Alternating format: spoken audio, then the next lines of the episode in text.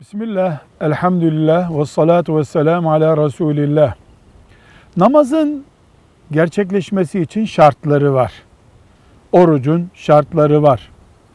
Peki bir Müslümanın bir bayanla nişanlanma teklifi yapması için de şarttan söz edilebilir mi?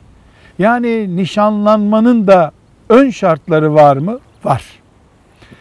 Bir kere bir başkası ile nişanlanma görüşmesi yapan bir bayana nişanlanma teklifi yapılmaz. Zaten birisinin nikahındaki Müslüman bir kadınla da böyle bir şey görüşülemez ve boşanmış bir kadın iddetini bitirmeden onun nişan yüzüğü takması istenmez. Böyle bir görüşme yapılamaz. Bu engeller yoksa nişan için ortam uygun demektir. Velhamdülillahi Rabbil Alemin.